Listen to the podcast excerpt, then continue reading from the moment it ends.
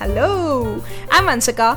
Healview is brought to you by my will and efforts to make mental education simple, practical, and accessible. The resources are communal at zero cost here. The podcast is non-profit, though we do get sponsors on board with subjects that bring relevance. By bringing light to mental education, we discuss tools to upskill emotionally and grow mentally. The idea is to elevate ourselves and align with our morals, social responsibilities, and intellectual abilities. I am not a doctor, I'm an aspiring educator. I create, develop, and contribute to learning.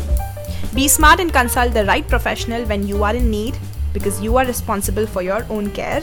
I know that sucks, but truth is depressing sometimes. Many of you ask how you can support the podcast, which is beautiful. You can do that by liking it, subscribing to it, or rating the podcast with a feedback. You can also share it with people who you think might enjoy Healview. Thank you for your help. Thank you for your time. Today's episode is personal. I'm an addict of making to do lists. I'm not a great writer, but I do like making points. Back in school, we learned note making, remember? Let's just say I'm most grateful for that part of the syllabus. Journaling can be annoying, helpful, addictive, or simply boring. I think it's annoying when you got nothing to write, no thoughts. It's just, what? I am a boring person. I got nothing interesting to tell you, dear diary. It's helpful when you cannot remember yourself and you need to read your old self to feel better. I know, dark.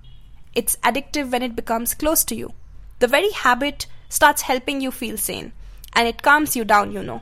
The mere fact that you noted things down in your journal today feels like work sometimes. It's boring after a point of time if you don't add interesting, fun elements to your journaling. In today's episode, I'm going to be talking about some fun things that you can add to your journaling habits to avoid boredom and in turn avoid journaling altogether. There's no other reason we stop doing something we liked once upon a time it gets boring. It might be an utterly sad thing to be human, but we can try and make it better. I started journaling last week of February this year. I have skipped four days till now, which is not bad. So don't even think about it.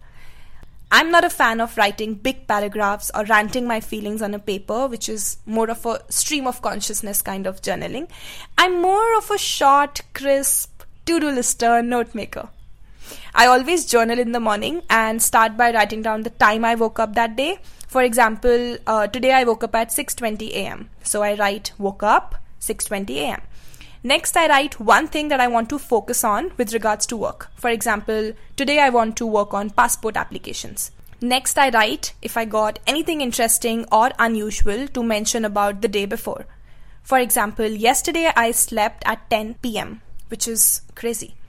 That's all. This is a format that I follow, and if it gets boring, which is a feeling you will get after some point of time, mostly can be identified when you don't feel like opening your journal.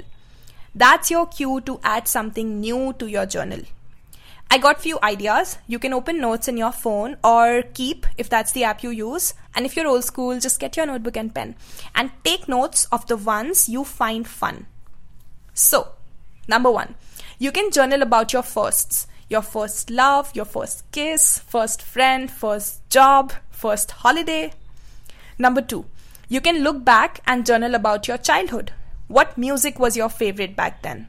Whom did you admire the most? What did you save pocket money for? Number three, you could talk about the pets you had, if any. We used to have dogs, hens, parrots, rabbits, horses. we were intense. We still are, actually. You could journal all the people you miss. Now, don't forget, this is your journal and only you will be reading it. Make it worth your time. Make it honest. And hide it from your parents. I wouldn't trust them. Number five, you could journal things you want to change about yourself. This one is tough. Number six, you could journal your dreams. My sister does that. There are so many more ways to journal. I will put a link in bio for you. Check it out. Best thing about journaling for me is the quality time I get to spend just with my mind and self. It's an intimate encounter every day. I feel special and I'm the one making myself feel that. How cool is that?